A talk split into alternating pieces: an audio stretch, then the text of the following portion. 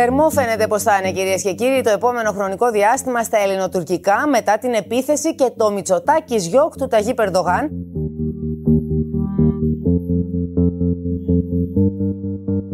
Artık benim için Μητσοτάκης diye birisi yok.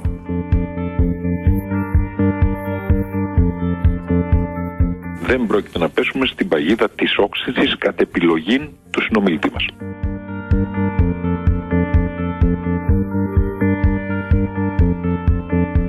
Πού τελειώνει η διπλωματία και πού αρχίζει η παρόρμηση, πού τελειώνει το παζάρι και πού αρχίζει ο πυρετός.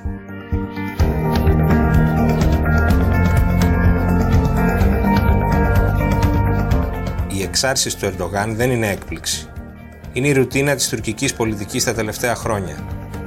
Αυτή η ρουτίνα όμως δεν κάνει λιγότερο επικίνδυνους τους θωρινούς εκβιασμούς του Τούρκου Προέδρου κατά της Ελλάδας και του ΝΑΤΟ. Τι προσπαθεί να πετύχει ο Ερντογάν? Είναι οι επιθέσεις του εκδήλωση μόνο της προεκλογικής του αγωνίας? Κυρίες και κύριοι, είναι το Radio K, το εβδομαδιαίο podcast της Καθημερινής. Είμαι ο Μιχάλης Τσιντσίνης και σήμερα θα δοκιμάσουμε να απαντήσουμε στο ερώτημα αν πίσω από τις τουρκικές απειλές υπάρχει λογική και σχέδιο.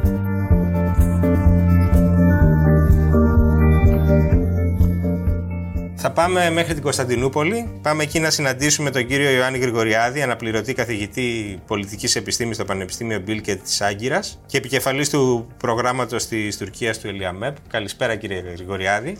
Καλησπέρα σας, κύριε Τσιντσίνη. Σας ευχαριστούμε πολύ που είστε μαζί μας στο Radio K. Ήθελα να ξεκινήσουμε λίγο ανάποδα.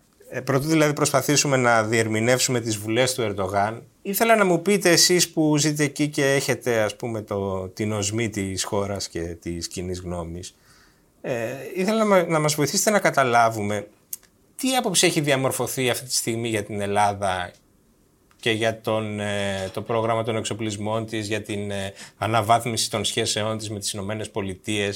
Δηλαδή, ξαφνικά η Τουρκία φοβάται την Ελλάδα, τη βλέπει ως απειλή. Νομίζω ότι για να καταλάβουμε αυτό που συμβαίνει τους τελευταίους μήνες σε σχέση με τις ελληνοτουρκικές σχέσεις και τις παλινοδίες της τουρκικής διοίκησης σε σχέση με τις ελληνοτουρκικές σχέσεις, πρέπει να προσέξουμε το ότι η καλλιέργεια προνομιακών σχέσεων συνεργασίας της Ελλάδος με τη Γαλλία πρώτα, mm-hmm. αλλά και με τις Ηνωμένες Πολιτείες, ενοχλεί την Τουρκία, η οποία δεν θεωρεί την Ελλάδα την ίδια απειλή, διότι τη θεωρεί και τους δικούς της λόγους ως μια χώρα που δεν μπορεί να απειλήσει την Τουρκία. Μπορεί να παρενοχλήσει την Τουρκία, αλλά όχι να την απειλήσει. Θεωρεί όμως ότι μπορεί η Γαλλία ή οι Ηνωμένες Πολιτείες να απειλούν την Τουρκία μέσω της Ελλάδας. Το αν αυτό είναι ρεαλιστικό ή όχι είναι μια άλλη μεγάλη συζήτηση, η οποία βεβαίως έχει να κάνει και με το πού αισθάνεται η Τουρκία ότι ανήκει. Αν ανήκει στο δυτικό κόσμο ή ακολουθεί μια αυτόνομη πορεία στα στρατηγικά ζητήματα της εποχής μας. Οπότε όποιες συναντήσεις των Ελλήνων πολιτικών ηγετών με Αμερικανούς ή με Γάλλους ηγέτες, οι οποίοι αναδεικνύουν την επαναφορά της Ελλάδος στο διπλωματικό παιχνίδι της Ανατολικής Μεσογείου και της Ευρώπης, γιατί δεν πρέπει να ξεχνούμε ότι λόγω της οικονομικής κρίσης η Ελλάδα υπέστη μια καθίζηση στο διπλωματικό και το πολιτικό της κεφάλαιο.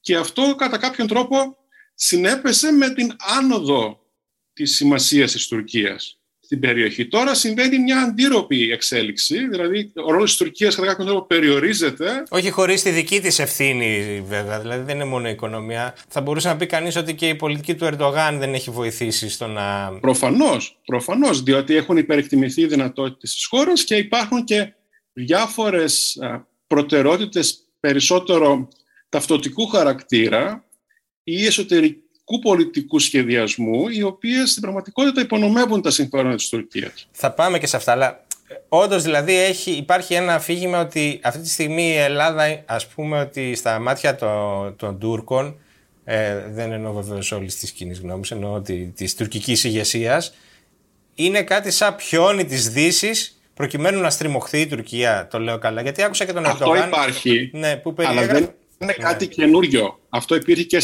η ερμηνεία της πτώσης της Οθωμανικής Αυτοκρατορίας από τις κρατούσες σήμερα ιστορικές αφηγήσεις έχει να κάνει με την χρήση των μειονοτήτων ως εργαλείο για την διάλυση της αυτοκρατορίας. Τη διάλυση της αυτοκρατορίας. Ναι.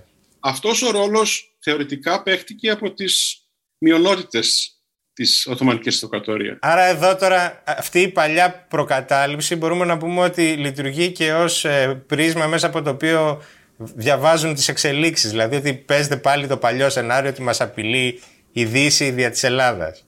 Με την προσθήκη των Κούρδων ως της νέας μειονότητας η οποία υπονομεύει την ασφάλεια και την ακεραιότητα της χώρας. Και εκεί έχει σημασία να υπογραμμίσουμε την θέση των ΗΠΑ στο κουρδικό, όσον αφορά βεβαίως την Συριακή και την Ιρακινή πτυχή του κουρδικού, διότι το κουρδικό είναι ένα ζήτημα που δεν αφορά μόνο την Τουρκία την ίδια, αφορά όλη τη Μέση Ανατολή, και λόγω της κατάστασης στη Συρία, όπου οι Ηνωμένες Πολιτείες όταν είδαν ότι η Τουρκία δεν ενδιαφερόταν να συμβάλλει στην πάταξη του ISIS και των τζιχαντιστών, προτίμησε, ίσως ήταν και η μόνη επιλογή των Αμερικανών εκείνη την περίοδο, να συνταχθούν με τους Κούρδους της Βορείου και Βορειοανατολικής Συρίας, και αυτό κατά κάποιον τρόπο παρουσιάστηκε ως αυτοεκπληρούμενη προφητεία. Δηλαδή ότι οι Αμερικανοί, βλέπετε, υποστηρίζουν τους Κούρδους, οι οποίοι ενδιαφέρονται να οικονομεύσουν την ακεραιότητα της Τουρκίας, και τώρα έρχονται και οι Έλληνες, έρχονται και οι άλλοι, και το Ισραήλ παίζει τον ρόλο τους αυτό.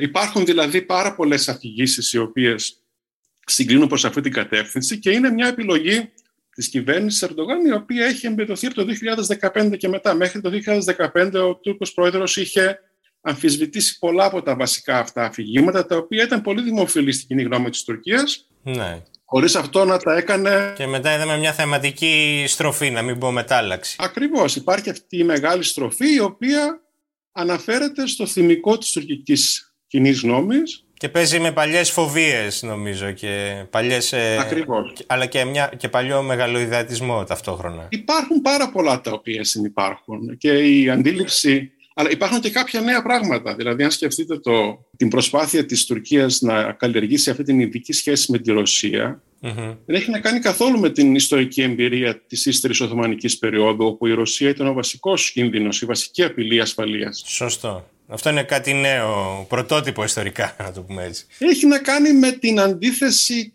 κάποιων κοσμικών αξιωματικών και κάποιων μελών της κοσμικής τάξης στην Τουρκία με αυτό που λέμε φιλελεύθερη δημοκρατία, στο οποίο τελικά συναντήθηκε. Προσχώρησε και ο Ερντογάν. Πρωτού δοκιμάσουμε να ψυχαναλύσουμε τον Ερντογάν, θέλω να κάνω άλλη μια ακόμη ερώτηση, γιατί δεν ξέρω αν έχουμε καταλάβει ποια είναι η άποψη που επικρατεί στην Τουρκία για τον πόλεμο στην Ουκρανία. Δηλαδή, βλέπουμε το θέατρο που παίζει στη διεθνή σκηνή ο Τούρκος πρόεδρος, αλλά νομίζω ότι έχουμε ένα κενό στο πώς αντιλαμβάνεται η τουρκική κοινή γνώμη αυτό που συμβαίνει στην Ουκρανία. Πώς θα το περιγράφατε εσείς αυτό? Νομίζω ότι οι οικονομικές δυσχέρειες τις οποίες αντιμετωπίζει ο τουρκικός λαός αυτή τη στιγμή δεν δίνουν πολλά περιθώρια ενασχόλησης και εμβάθυνσης στις εξελίξεις στην περιοχή. Ναι, άρα δεν είναι κάτι που είναι στις προτεραιότητες τους, ας πούμε. Από εκεί και πέρα υπάρχει στην τουρκική κοινή γνώμη και στην Ισλαμική κοινή γνώμη της Τουρκίας, η οποία είναι ο πυρήνας των ψηφοφόρων του κυβερνώντος κόμματος, μια έμφυτη αντιρωσική τάση. Δηλαδή η Ρωσία ως χριστιανική δύναμη ή ως απειλή ασφαλείας παραμένει ως ένα σημείο αναφοράς στον προσδιορισμό του κόσμου. Στο υποσυνείδητό τους, ας το πούμε. Ακριβώς. Από την άλλη όμως υπάρχει και αυτό που ανέφερα πριν, ότι η Ρωσία εμφανίζεται ως ένας παράγοντας που αμφισβητεί τη φιλελεύθερη δυτική δημοκρατία και τις αξίες της παγκοσμιοποίησης. Οπότε κατά κάποιον τρόπο κάποιοι από τους Τούρκους Ισλαμιστές ή κάποιοι από τους κοσμικούς οι οποίοι θεωρούν ότι η Δύση είναι σε πορεία παρακμής ή ότι η φιλελεύθερη δημοκρατία δεν είναι το κατάλληλο πολίτευμα για την Τουρκία, γιατί θα την οδηγήσει στην διάλυση ή στην υπονόμευση της πολιτιστικής ταυτότητας της χώρας. Όλοι αυτοί βλέπουν στον Πούτιν έναν ηγέτη ο οποίος συγκεντρώνει πάρα πολλά θετικά χαρακτηριστικά. Και εκεί νομίζω ότι εντοπίζεται και μια βαθύτερη συγγένεια μεταξύ των δύο καθεστώτων. Δηλαδή, παρά τις τελείως διαφορετικές ιστορικές αφετηρίες, παρά τις θρησκευτικές διαφορές που ξέρουμε ότι μπορείς τα αυτιά τα δυτικά να μην ακούγονται ως κρίσιμες για την πολιτική μιας χώρας, αλλά αυτό μάλλον δεν ισχύει για την Τουρκία και τη σημερινή της ηγεσία. υπάρχει μια ταύτιση, πώς να το πω, στην τεχνολογία, ως προς την τεχνολογία και την ιδεολογία της εξουσίας μεταξύ Μόσχας και Άγκυρας, έτσι δεν είναι? Συμφωνώ απολύτως. Υπάρχει και μια προσωπικού χαρακτήρα όσμωση και καλή χημεία μεταξύ των δύο ηγετών, η οποία έχει συμβάλει στο να παραμεριστούν θεμελιώδεις στρατηγικές διαφορές των δύο χωρών, οι οποίες διαφωνούν σε κρίσιμα ερωτήματα και σε κρίσιμα διεθνή προβλήματα, παίρνοντας στην επιφάνεια ακριβώς αυτές τις κοινές αναφορές και τα βραχυπρόθεσμα συμφέροντα των πολιτικών ηγεσιών των δύο χωρών. Γιατί νομίζω ότι πρέπει να το ξεχωρίσουμε αυτό, να δούμε δηλαδή τα συμφέροντα του καθεστώτος Πούτιν και τα συμφέροντα της Ρωσίας ξεχωριστά το ένα από το άλλο. Γιατί νομίζω ότι τελικά το πρώτο είναι αυτό που ενδιαφέρει στην πραγματικότητα παρά το δεύτερο. Το ίδιο νομίζω ισχύει και για την Τουρκία. Δηλαδή και αυτός ο διαχωρισμός μπορεί να γίνει και για την Τουρκία. Και ήθελα να πάμε τώρα στο ερώτημα των ημερών που λέει τι θέλει ο Ερντογάν. Αυτή τη στιγμή δηλαδή εμφανίζεται μάλλον να πολεμάει το ΝΑΤΟ εκ των έσω παρά να είναι μέλος της συμμαχίας. Δηλαδή χρησιμοποιεί την ιδιότητα του μέλους για να ως όπλο εκβιασμού κατά της Δύσης, κατά της συμμαχίας. Έχουμε καταλάβει με τι θα ήταν, δηλαδή θα ήθελε το εξοπλιστικά προγράμματα που εκκρεμούν με τις Ηνωμένες Πολιτείες τα F-16, θα ήθελε ενδεχομένως περισσότερη προσοχή, όπως λένε, γιατί διαβάζω και τέτοιες αναλύσεις, ότι τώρα τις τελευταίες μέρες πάει συνεχώς το τηλέφωνό του από δυτικές πρωτεύουσες και τον αναζητούν για να διερευνήσουν τις προθέσεις του. Εσείς πώς το καταλαβαίνετε αυτό που κάνει τώρα τις τελευταίες ημέρες ο Ερντογάν? Νομίζω ότι έχει να κάνει και με την συνειδητοποίηση του ότι αυτό το άνοιγμα το οποίο έχει κάνει σε μια σειρά διπλωματικών μετώπων, και αναφέρομαι και στη Σαουδική Αραβία και στην Ηνωμένα Αραβικά Εμιράτα, και ακόμα και η αρχική προσπάθεια με την Ελλάδα, γιατί δεν πρέπει να ξεχνάμε ότι έγινε μια συνάντηση προμερικών. Μόλις πριν από ένα μήνα και κάτι. Προμερικών εβδομάδων. Αυτό δεν έχει αποδώσει ίσως τα επιδιωκόμενα και τα προσδοκόμενα, κυρίως στο επίπεδο κορυφής. Γιατί όπως αναφέραμε και πριν, επειδή η Τουρκία θεωρεί τον εαυτό της πλέον, η τουρκική κυβέρνηση, ως παίκτη άλλης κατηγορίας από την Ελλάδα ή από τη Σαουδική Αραβία, περιμένει μια αντίστοιχη αναγνώριση και μια αντίστοιχη διαλλακτική στάση και από τις Ηνωμένες Πολιτείες, η οποία δεν φαίνεται να έρχεται.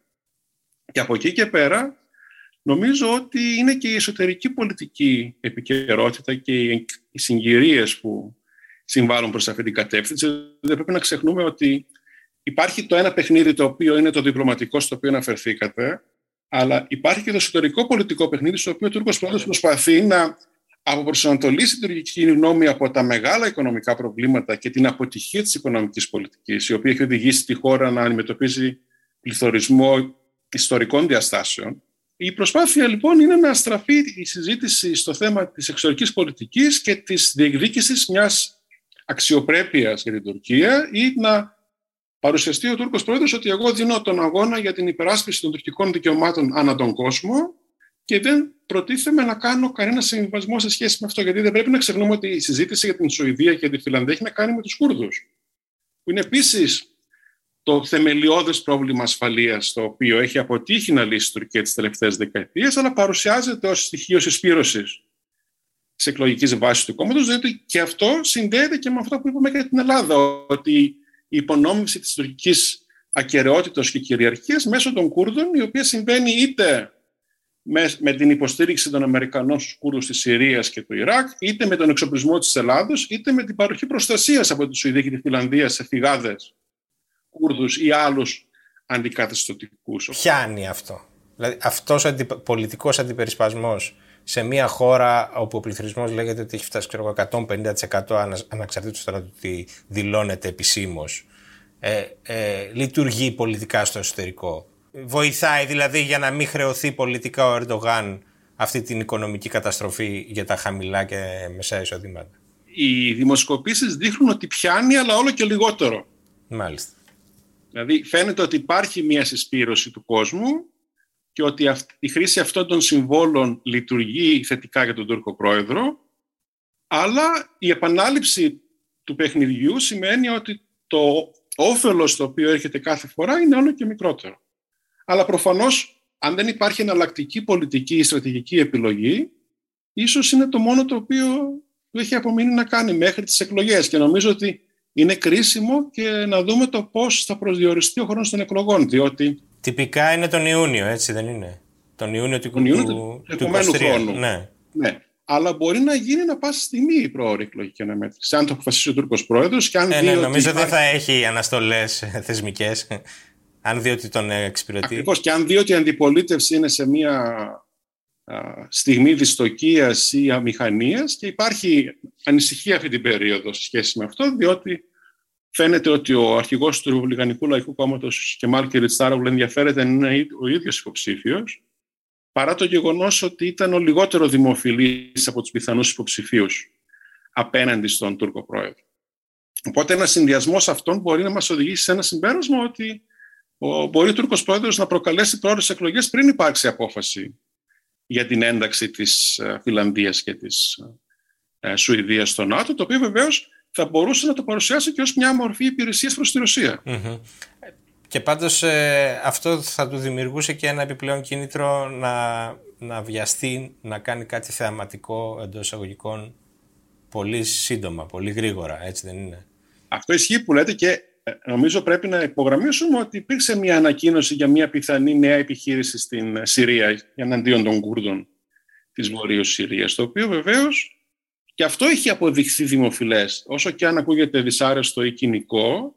Αυτού του είδους οι επιχειρήσεις έχουν προσπορήσει πολιτικά ωφέλη στον Τούρκο πρόεδρο κατά το παρελθόν. Και η επιχείρηση στη Λιβύη και ο πόλεμος στο Καραμπάχ και οι προηγούμενες επιχειρήσεις στη Συρία έχουν ενισχύσει το ηγετικό του προφίλ. Άρα είναι ένα κόλπο που αποδίδει, να το πω έτσι απλά. Και τώρα, επειδή μιλήσαμε στην αρχή για τις ομοιότητες και τους παράλληλους βίους και τις ταυτίσεις μεταξύ του Πούτιν και του Ερντογάν, το ερώτημα που... υπάρχει, ας πούμε, και αφορά και τη Δύση και όχι μόνο την Ελλάδα, είναι μήπως, όπως και με τον Πούτιν, αντιμετωπίζουμε έτσι τον Ερντογάν με υπερβολική συγκατάβαση, να το πω, ότι εντάξει, θα θυμώσει, θα κάνει το θέατρό του, θα πάρει κάτι στο τέλος και θα ηρεμήσει και δεν πρόκειται ποτέ να πάει κόντρα στα συμφέροντά του, γιατί μια ρήξη με τη Δύση πρώτα και κύρια θα ζημίωνε τον ίδιο. Αλλά αυτό διαψεύστηκε στην περίπτωση του Πούτιν. Πόσο κινδυνεύουμε να διαψευστούμε και στην περίπτωση του Ερντογάν, αντιμετωπίζοντας δηλαδή τον Ερντογάν σαν ορθολογικό παίκτη που απλώς χρησιμοποιεί, πατάει διάφορα κουμπιά για να παζαρέψει με τη Δύση, και όχι επειδή είναι και ο ίδιος όμηρος, ας πούμε, των ιδεών που εκπέμπει προς τα έξω? Πόσο κινδυνεύουμε να την πατήσουμε όπως με τον Πούτιν? Νομίζω ότι υπάρχει ένα κοινό χαρακτηριστικό στην πορεία της Ρωσίας και της Τουρκίας των τελευταίων δεκαετιών, που είναι η υπονόμευση της θεσμικής υπόστασης των δύο κρατών με την ανάδειξη κάποιων χαρισματικών εντός εισαγωγικών ηγετών, οι οποίοι δεν υπολογίζουν το τι εισηγείται το Υπουργείο Εξωτερικών, το Υπουργείο Δημόσιας Τάξης, το Υπουργείο Οικονομίας. Ή η Κεντρική Τράπεζα, για να βάλουμε και τον παράδειγμα. Η Κεντρική Τράπεζα, ακριβώς. Και νομίζουν ότι τα ξέρουν όλα και περιβάλλονται από μια ομάδα κολάκων ή συμβούλων, οι οποίοι δεν έχουν άλλη ικανότητα παρά να καταφάσχουν σε ό,τι λέει ο πρόεδρος. Αυτό κατά κάποιον τρόπο τους στερεί την επαφή με την πραγματικότητα από ένα σημείο και μετά. Και αυτό είναι επικίνδυνο. Αυτό είναι γεγονός. Και νομίζω ότι αυτό συνέβη ίσως και στην περίπτωση της Ρωσίας. Γιατί, όπως είπατε κι εσείς, είναι η απόφαση η οποία λήφθη ήταν ανορθολογική, παράλογη, καταστροφική για όλους και για τη Ρωσία την ίδια πρώτα-πρώτα. Από την άλλη όμως συνέβη. Φοβούμαι ότι δεν μπορούμε να αποκλείσουμε ένα τέτοιο ενδεχόμενο στην Τουρκία, αλλά να υπογραμμίσω εδώ ότι η πορεία υποβάθμισης των τουρκικών θεσμών δεν έχει φτάσει στο σημείο στο οποίο έχει φτάσει η υποβάθμιση των ρωσικών θεσμών. Δηλαδή, παρά το γεγονός ότι το τουρκικό Υπουργείο Εξωτερικών έχει χάσει σημαντικό μέρος της επιρροής του, κυρίως από το 2015 και μετά, με το νέο σύνταγμα, με την αλλαγή του συνταγματικού χάρτη της χώρας. Νομίζω ότι υπάρχουν ακόμη κάποιες θεσμικές αντιστάσεις εντός της Τουρκίας, οι οποίες θα αντιδρούσαν σε ένα τέτοιο πολυνοημένο διάβημα, το οποίο θα κόστιζε πρώτα στην ίδια την Τουρκία, αλλά προφανώς θα κόστιζε και στους γείτονές της και στη διεθνή οικονομία και στη διεθνή ασφάλεια και σταθερότητα. Αλλά νομίζω είναι ένα ρίσκο το οποίο υπάρχει πάντοτε όταν υπάρχουν αυταρχικά καθεστώτα. Απλώς στην περίπτωση της Τουρκίας μπορούμε να ελπίζουμε στα υπολείμματα της παλιάς γραφειοκρατίας που ίσως λειτουργήσει ως αντίβαρο. Και στην Αν η Δύση δεν σταματήσει τον Ερντογάν, μπορεί τουλάχιστον να τον σταματήσει το βαθύ κράτος της Τουρκίας. Υπάρχει αυτό, ότι υπάρχει το θεσμικό υπόλοιμα το οποίο δεν έχει ακόμη εξαλειφθεί.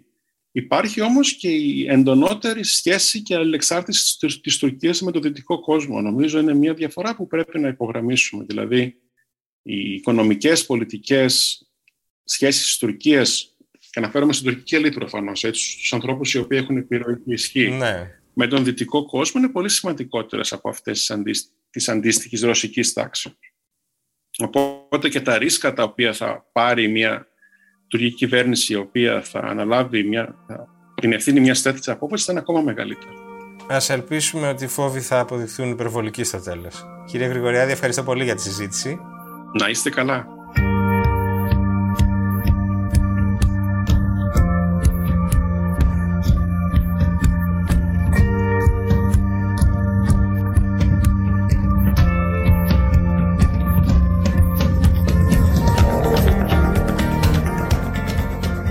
Μπορεί η ταύτιση του Πούτιν με τον Ερντογάν να είναι υπερβολική. Μπορεί οι δεσμοί της Τουρκίας με τη Δύση να αποδειχθούν πολύ ισχυροί για να υποκύψουν στις παρορμήσεις ενός απομονωμένου ηγέτη. Θα ήταν καλύτερα όμως για τη Δύση να υπερβάλλει στην ανησυχία παρά στον εφησυχασμό.